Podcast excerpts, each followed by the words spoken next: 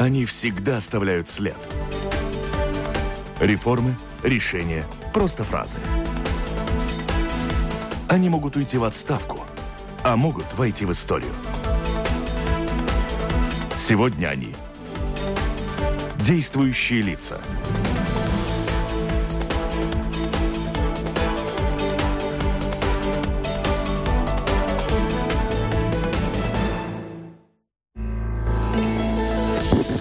Добрый день. В эфире программа «Действующие лица». У микрофона журналист Валентина Артеменко, оператор прямого эфира Рита Карнача. Сегодня говорим о важнейших международных событиях. В гостях у нас чрезвычайный полномочный посол Российской Федерации в Латвийской Республике Александр Вишняков. Здравствуйте. Добрый Спасибо день. вам за то, что вы пришли к нам в эфир. Вопросы гостю мы сегодня задаем вдвоем. Вместе со мной в студии работает журналист латвийского, латвийского радио 1 Удис Либетис. Добрый день. Добрый день. Слушателям предлагаю, как обычно, включаться в этот разговор через интернет. Присылайте свои электронные послания по адресу lr4 latvisradio.lv или пишите с домашней странички Латвийского радио 4.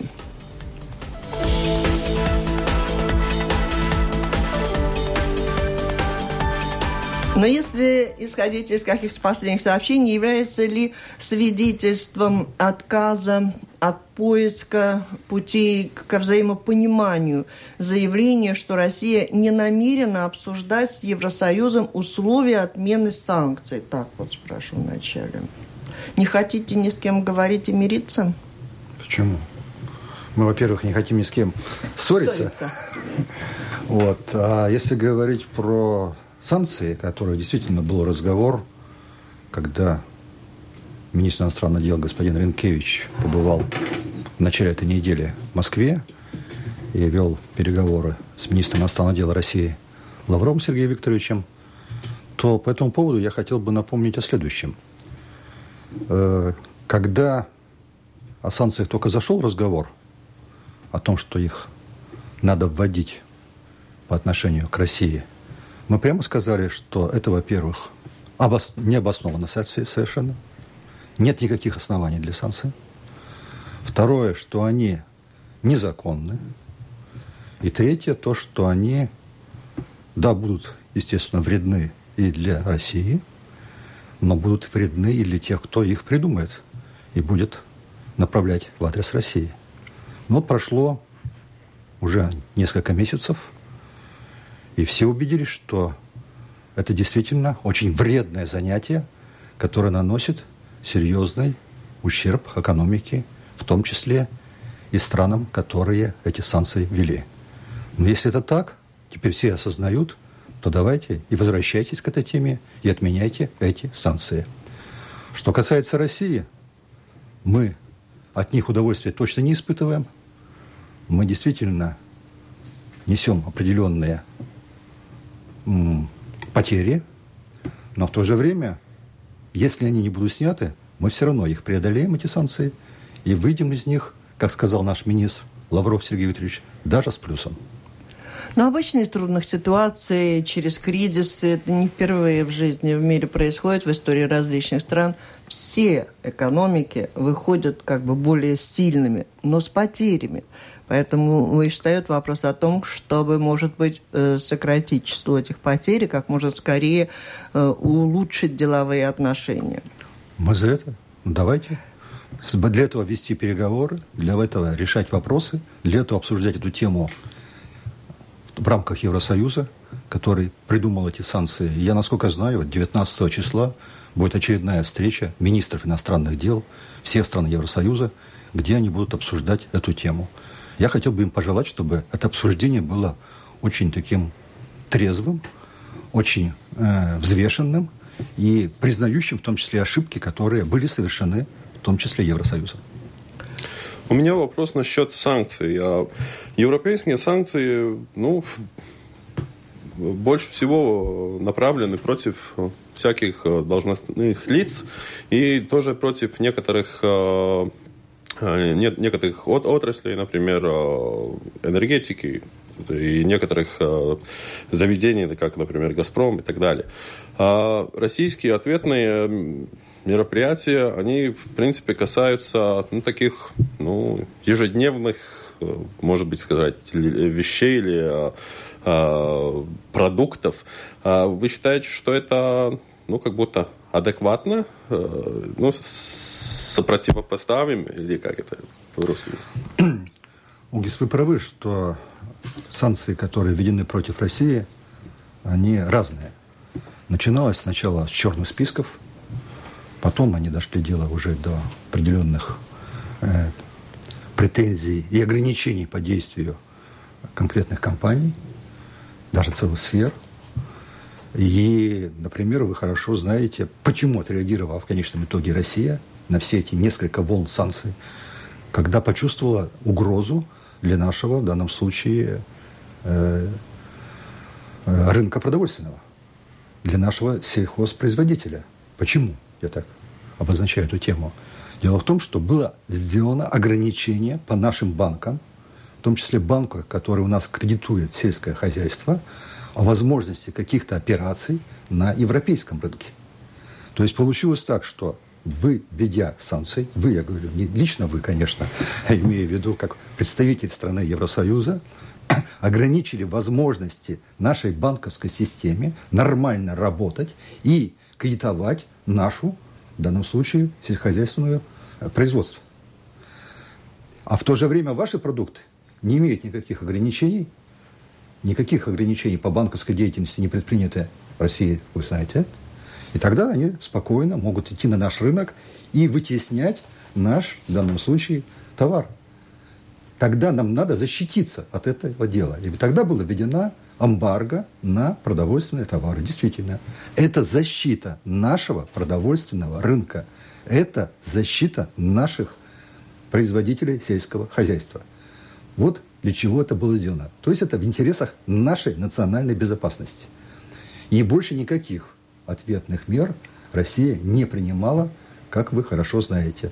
Поэтому, когда мне задают вопросы, а может там Россия какие-то еще санкции будет применять, мы никаких санкций не вводили, не вводим и не собираемся вводить. И призываем страны Евросоюза оценить ситуацию уже с высоты 2015 года, в котором мы находимся, и дать адекватную оценку того, что было, послужило причиной для этих санкций, и отменить их. А то, что ввели, на каких условиях могли бы смягчить или тоже отменить?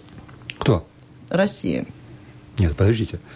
Для того, чтобы Россия сделала шаг по отмену эмбарго, надо сделать странам Евросоюза отмену тех санкций, которые привели к введению этого эмбарго. О чем я только что сказал.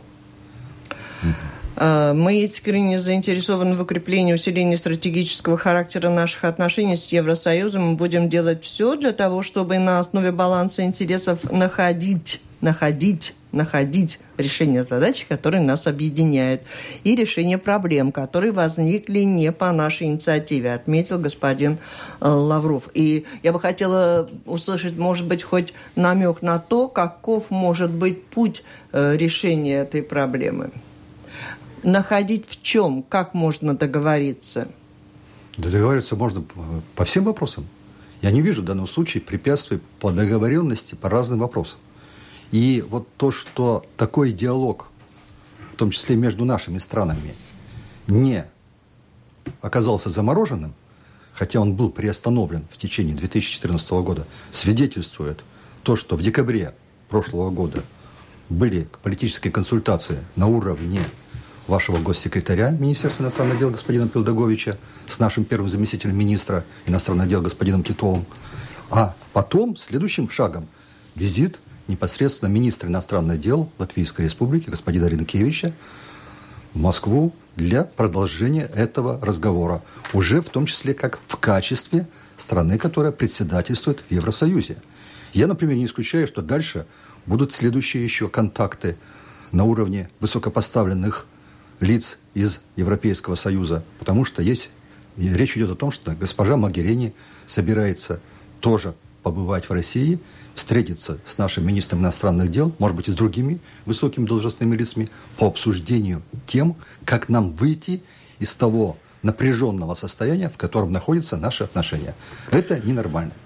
У меня вопрос такой. А вот вы уже упомянули то, что Латвия сейчас председатель в Европейском Союзе. А как вы оцениваете или как вы считаете или надеетесь а, то, что Латвия сейчас вот в, этом, в этой должности, можно так сказать, это как-то способствует э, улучшению отношений между Россией и Евросоюзом? Либо вот, ну, скажем так, э, если бы был это представитель, ну, скажем так, старой Европы, тогда бы ситуация была другая или что-то лучше было или хуже? Ну, не знаю. В принципе, это зависит не от того, представитель какой страны является сегодня председательствующим. У вас заведен такой порядок. Каждые полгода новый председатель Совета Евросоюза. Сейчас подошла очередь Латвийской Республики. И э, я, например, слышал много положительных сигналов, которые идут от ваших руководителей страны о том, что мы хотим сделать это председательство не конфронтационным по отношению к России, а наоборот по снятию напряжения, которое существует между Евросоюзом и Россией, в том числе между Латвийской Республикой и Российской Федерацией. Совершенно правильно напоминается о том, что уникальное расположение Латвийской Республики э, оно создает возможности не только в этой ситуации, но вообще быть мостиком между целом Европой и Востоком. А Восток это не только Россия, это еще многие другие страны, которые восточнее. Ну что, по-моему, совершенно правильные посылы. Если именно в таком ключе будет э, вестись председательство Латвийской Республики, то она действительно сможет помочь выстраиванию наших отношений в прагматичном ключе, в ключе, который нужен нашим народам для нормального взаимодействия и сотрудничества, в том числе как соседям. Усложнение отношений, их повод всем известен, это отношения проблемы на востоке Украины. Как вы могли бы охарактеризовать отношения между Россией и Украиной на сегодняшний день и участие России в этом конфликте? Ну, если говорить про отношения России с Украиной, и вы начали с Востока, то э, в этой части первое, что надо делать на востоке Украины, это прекратить стрельбу и из легкого оружия, тем более из тяжелого, который приводит к человеческим жертвам, которых уже несколько тысяч человек. Это страшно, это кошмар. И для этого следующий шаг должен быть сделан, о котором тоже уже давно заявлено в минских договоренностях. Отвести всю тяжелую военную технику от линии соприкосновения. Еще раз по этому поводу могу подтвердить позицию России – и она полностью совпадает с позицией почти всех, кто вольно или невольно завязан в этом конфликте. Военного решения проблемы на Украине не существует. И если кто-то пытается через него решить эту проблему, тот глубоко заблуждается, и это может привести к трагедии. О чем, кстати, говорил Лавров Сергей Викторович тоже совсем недавно, когда встречался, в том числе и господином Ренкевичем, отвечая на вопросы журналистов. Помните на пресс-конференции? А для прекращения военных действий... А, я перебила, простите? Да, вы перебили. Это касается вот Востока. Дальше, что нужно? Нужно в данном случае участникам этого конфликта, а это власть Украины, и другая сторона, это представители Донбасса, Луганска, они должны сесть за стол переговоров и найти компромиссы по решению существующих проблем – и эти компромиссы тоже понятны, контуры их. Это конституционная реформа на Украине, это уважительное отношение ко всем национальностям, проживающим на Украине, это уважение ко всем регионам Украины, как многонациональной страны, и это в данном случае, конечно, не пути, которые предпринимает сейчас украинская власть, когда, например, обрезает всякие социальную поддержку того населения, которое там проживает, пенсии, перечисления и все остальное. Потому что нельзя изолировать людей и оставлять в состоянии не получения никакой помощи, никакой поддержки со стороны украинского государства. Это часть Украины. Что касается других вопросов, вопросов, например, экономики, экономических отношений между Россией и Украиной. Вы помните, острый вопрос был по газу благодаря в том числе содействию со стороны Евросоюза, его представителей, долгие переговоры по этому поводу шли, они завершились в прошлом году определенными договоренностями. Эти договоренности выполняются. Свой долг, который имела Украина к нашему «Газпрому», она по этой договоренности возвратила. Делает предоплату, и по этой предоплате газ поступает на Украину. В то же время у нас есть определенная тревога, что они планировали одни объемы этого газа закупить для того, чтобы обеспечить бесперебойное снабжение в зимние месяцы своего народного хозяйства, но закупает намного меньше, что создает потенциальную угрозу того, что они могут оказаться без газа, а значит без, э, как, без возникнуть проблемы. Зима ведь еще не кончилась. Да, сегодня у нас здесь оттепель, я не знаю, как на Украине есть там оттепель или нет, но впереди еще половина января и февраль, которые очень холодные месяцы. Поэтому здесь взаимодействие и сотрудничество есть, логарифм найден, и мы его придерживаемся. Вопрос, например, нашей финансовой помощи. Вы помните, что Россия в свое время дала очень большие кредиты в виде разных там займов украинской стороне. Но было условие, что при этом вы только не залезайте в долги, которые будут превышать ваш валовый продукт. Поэтому, если они сейчас это начинают превышать, то тогда давайте возвращайте нам те деньги, которые вы получили. Это 3 миллиарда евро. Поэтому мы не хотим ни в коем случае усугублять ситуацию на Украине. Она и без того сложная. Но в то же время требуем и просим вести себя как партнеры надежные и не подрывающие те договоренности, которые между нами существуют. Вот, если кратко по вопросам взаимодействия с Украиной. Ну да, конечно, к началу вашего ответа хочется вернуться, что касается того, что все будет хорошо, если не будет военных действий. Однако военные действия были бы невозможны, если бы не помощь России с э, вооружением и силами. В этом плане планируется ли приостановить такого рода деятельность? А откуда у вас такая информация, что помощь там есть от России? Там есть в данном случае ополченцы – которые защищают свою, в данном случае, территорию, защищают свои интересы, которые игнорируются украинской властью. И я еще раз говорю, надо в данном случае этим сторонам конфликта, которые дошли почти до гражданской войны, прекращать эти все военные действия, садиться за стол переговоров и договариваться, что, кстати, задекларировано в тех Минских соглашениях, о которых мы говорим, которые поддерживаются не только Россией, они поддерживаются и странами Евросоюза, в том числе такими э, грантами европейскими, как Германия, Франция, да и Америка не возражает. Так давайте исполнять эти договоренности.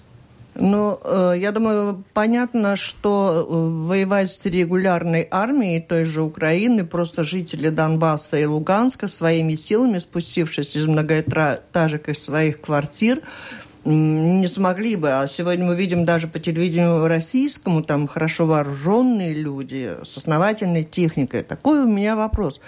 А э, как можно объяснить вот такое увеличение вооруженных сил Донбасской, Луганской республик, если единственный путь, как туда вооруженные силы и военные люди могут попасть, это исключительно через границу России?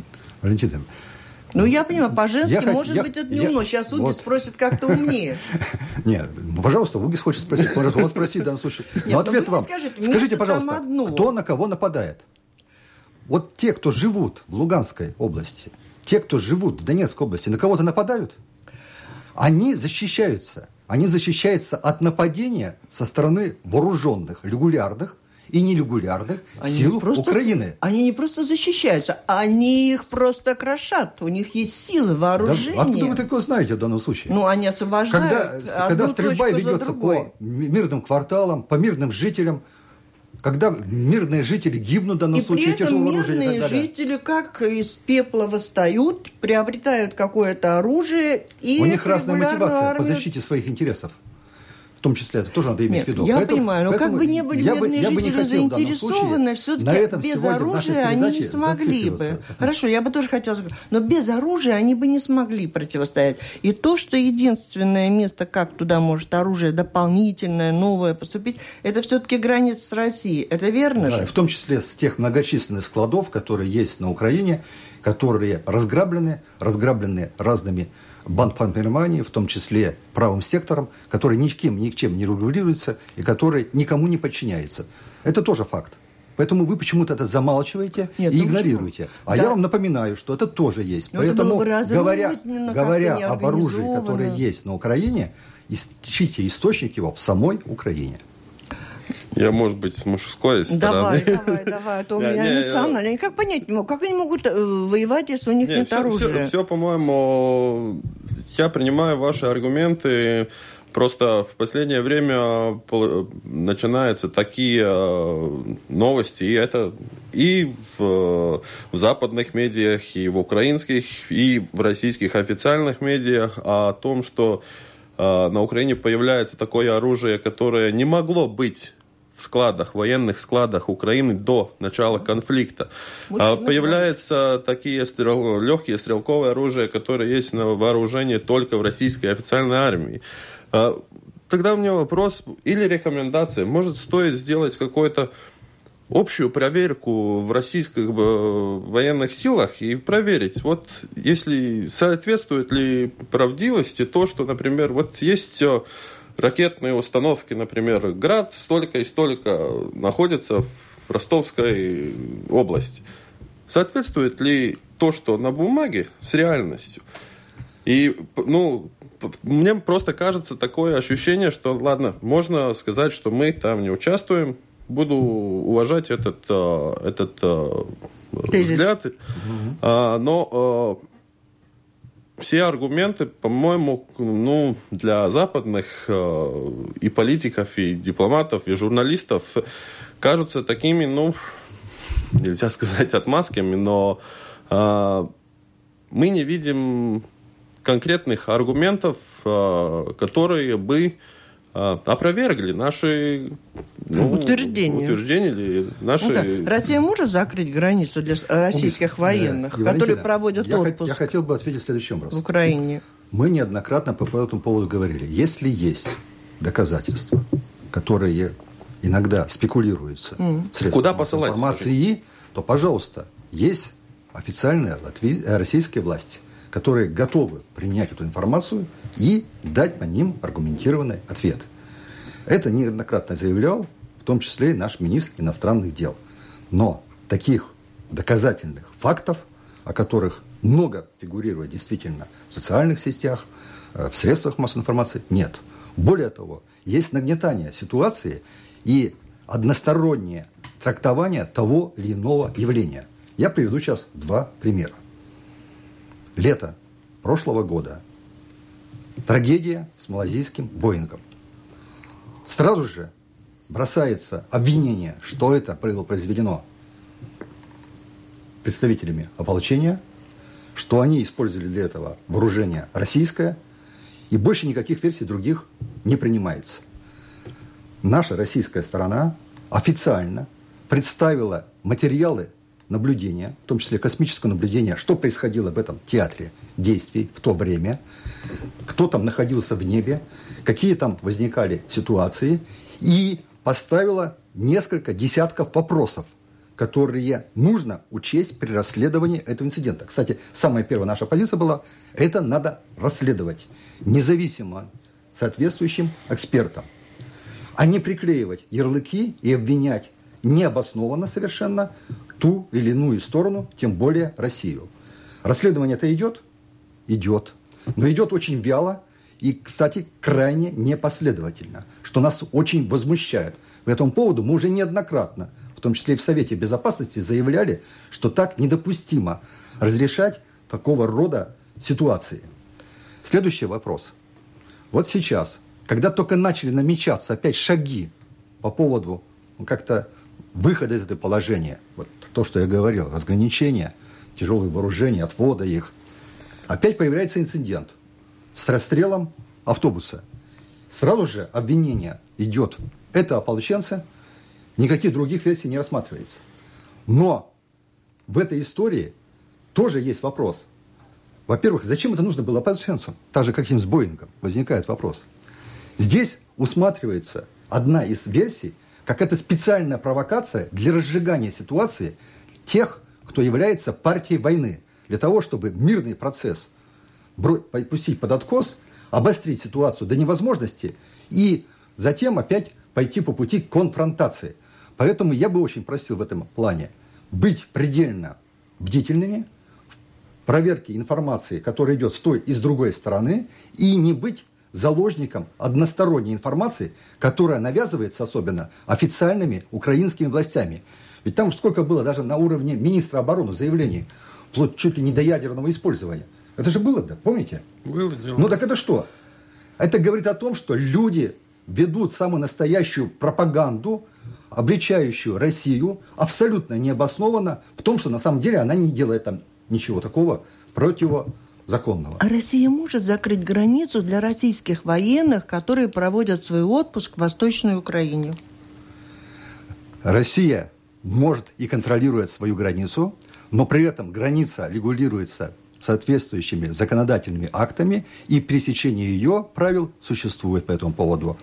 Военные там официальные российские нет, о чем вам неоднократно заявлялось. Добровольцы, наверное, есть.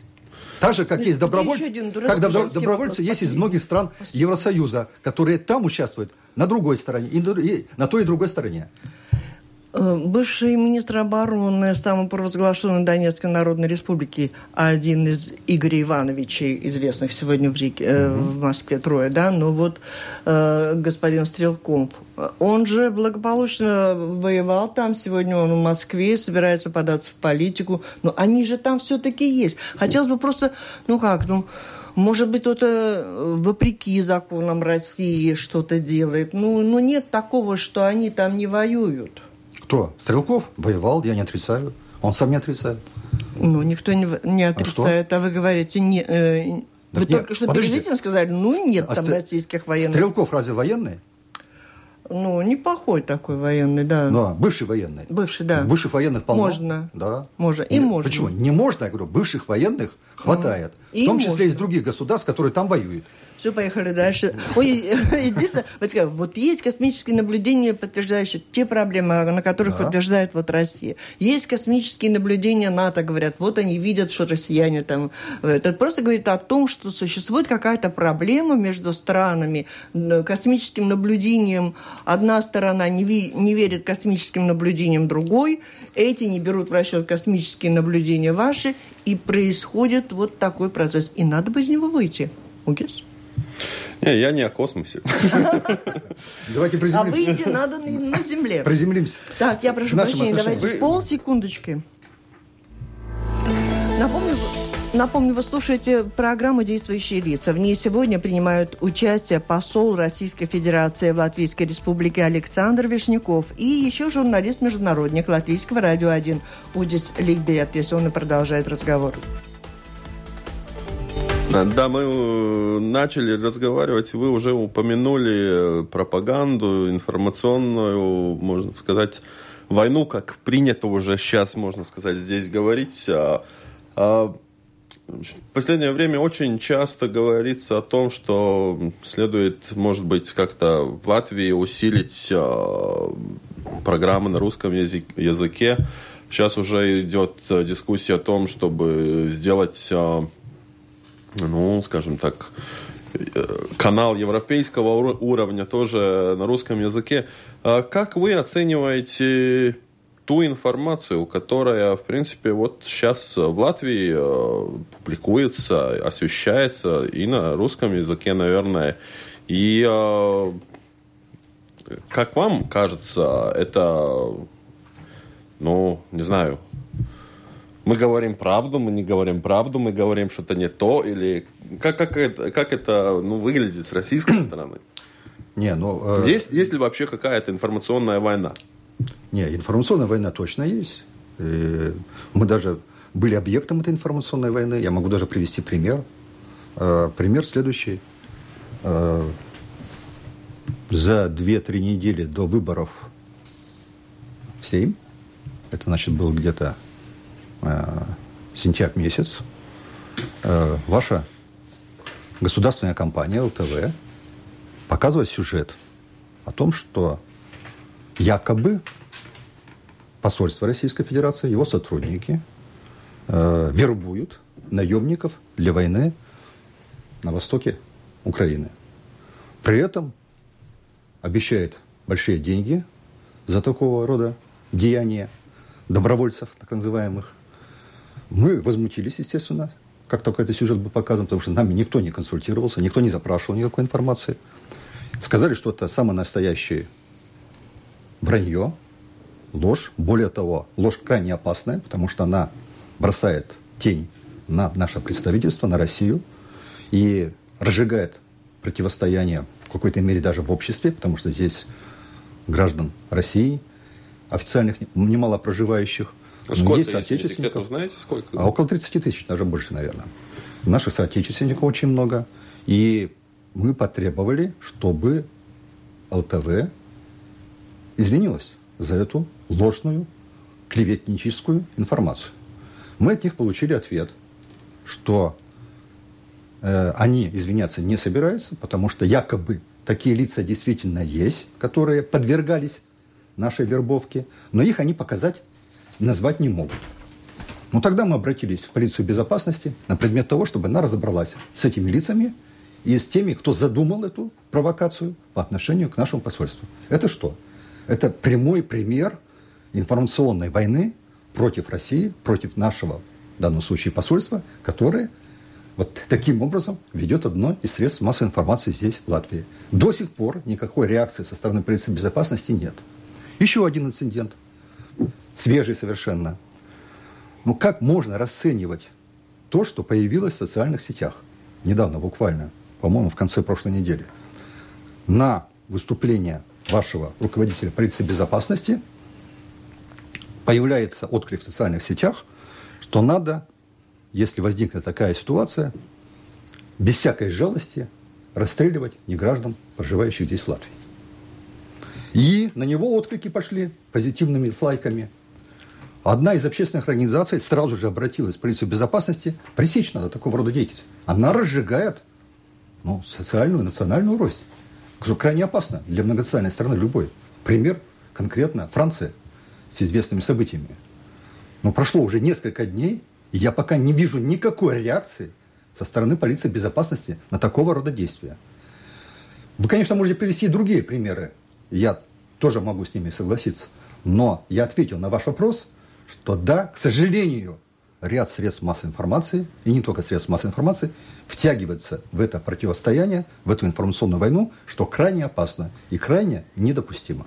С другой стороны, в войне должно быть две стороны. И, например, у меня ощущение такое, что, и, по-моему, это даже в каких-то социологич... Э, социологических опросах э, в России – а, где-то фигурирует, что, в принципе, граждане России и также я бы хотел бы утверждать, что некоторые политики считают, что Латвия входит, наверное, может быть, в первую тройку, ну, недружелюбных и э, государств России, или даже, может быть, можно сказать, э, ну, то ли противников, то ли врагов России. Что делается, например, в российской стороне, чтобы вот не было такого тоже как будто разжигания вот этой национальной, национальной родины, как это называется, чтобы, ну, как-то поменять, может быть, отношение, ну, сообщества. Ну, надо делать любой службе безопасности. Вот у вас, например, пресекать такие действия жестко и бескомпромиссно – надо, если возникает подобного рода ситуация и у нас, то тоже их пресекать соответствующим образом. Это обязанности служб безопасности соответствующих государств. Чтобы нам не допускать никаких экстремистских в данном случае выпадов внутри той или другой страны по отношению тем более э, к своим соседям. Это вот один из ответов на ваш вопрос. То, что должны делать политики, то, что должны делать дипломаты, то они должны не замораживать контакты а продолжать их и искать точки соприкосновения, как правильно выразился господин Ренкевич, когда он объяснял, почему он после своих довольно жестких заявлений против России, в том числе и по Украине, принял решение в январе месяце поехать в Москву и встретиться с министром иностранных дел России для обсуждения актуальных тем международного сотрудничества и двустороннего сотрудничества. Ведь он тут встречался ведь не только с министром иностранных дел – э, господином он как сопредседатель межправительственной комиссии встретился с нашим российским сопредседателем, министром транспорта господином Соколовым, где они обсуждали дальнейшую работу межправительственной комиссии по нашему взаимодействию в экономической сфере, э, гуманитарной сфере, культурной сфере. И наметили дальше шаги, как это дальше надо делать. Вот что надо делать политикам, а не разжигать страсти в нашем обществе, и российском, и латвийском. И давайте здесь перейдем на оставшееся время, может быть, отношения Латвии и России. Какие все же направления сотрудничества остаются перспективами в нынешних условиях? Тут и санкции, информационные, почти холодной войны. Валентина, ну вы с определенной иронией, так сказать, сказали по этому поводу, но я... Я вот... с большой надеждой при этом. А, вот тогда я, значит, вас неправильно понял. Э, я должен вам сказать, вообще говоря, вот мы 2014 год в экономической сфере заканчиваем уж не с такими плохими показателями. Э, прирост нашего товарооборота не уменьшился.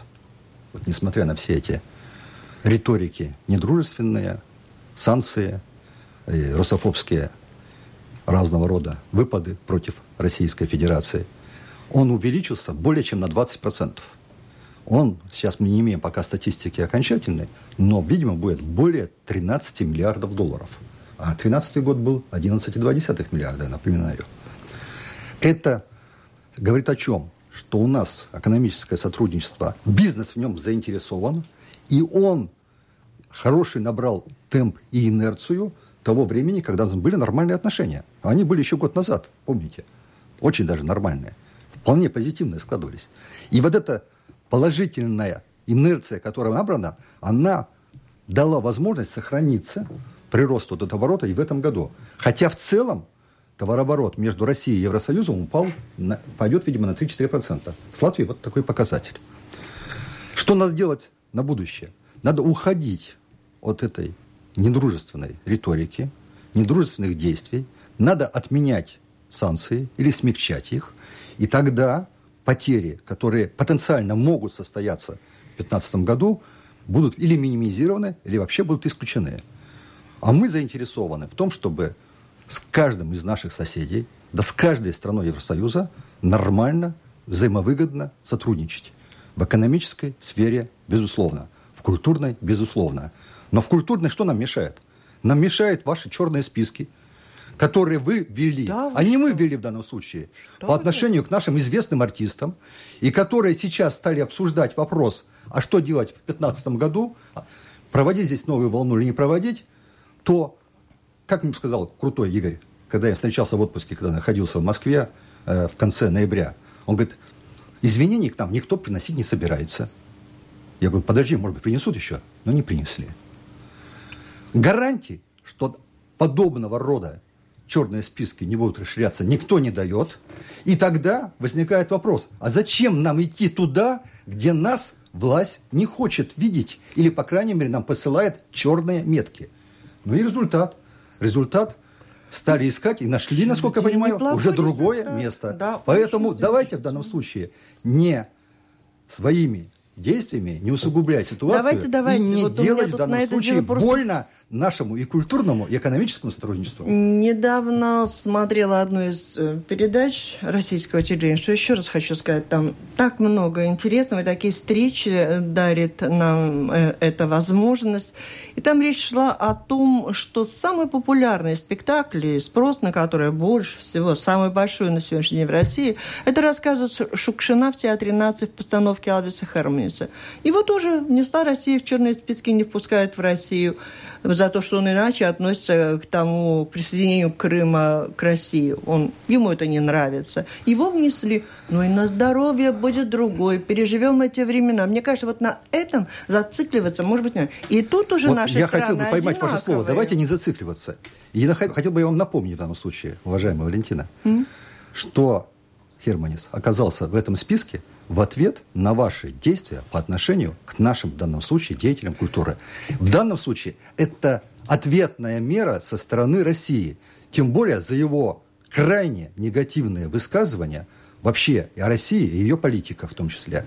Поэтому в данном случае не начинайте, не дразните своего соседа и не поступайте таким образом.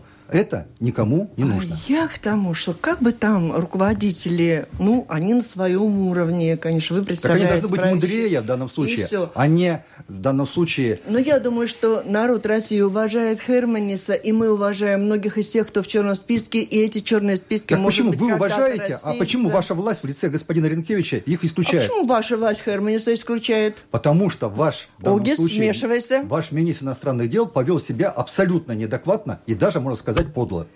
Так считают правитель, в правительствах. А в народе, я думаю, что многое нас объединяет. Вчера вы были замечены на, как это называется? На хоккее. Ну, там, где все сидят зрители. Да, вы были замечены как зритель на хоккее. Да. Наша «Динамо». Поэтому спорт нас объединяет, да. и мы всячески будем и это поддерживать. я сидела в компьютере, готовилась к интервью, и вдруг я слышу, гимн России играют, и тут же гимн Латвии.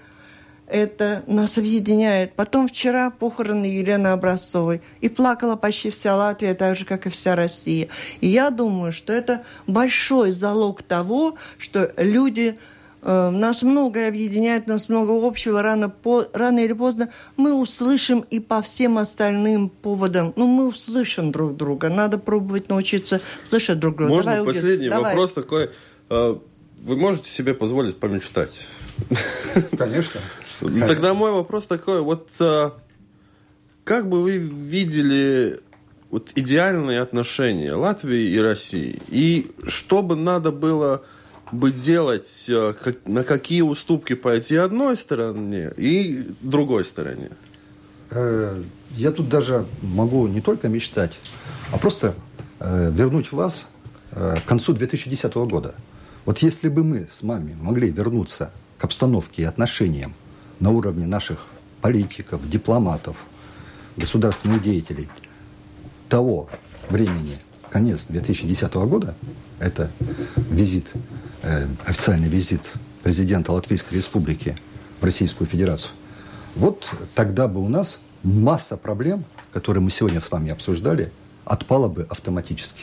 И для этого, я считаю, у нас есть все предпосылки. У нас очень много здравомыслящих людей, живущих в Латвии, которых я уважаю, ценю и верю, что за ними будущее – Спасибо. На этом мы завершаем. Я думаю, раз было хорошо, к этому хорошо. Люди же хотят в душе вернуться. И обязательно выберут тех политиков, которые тоже договорятся даже в трудных ситуациях. Я напомню, это была программа «Действующие лица». В ней приняли участие посол России в Латвии Александр Вишняков и журналист латвийского радио «Один Удис Лебетис». Программу...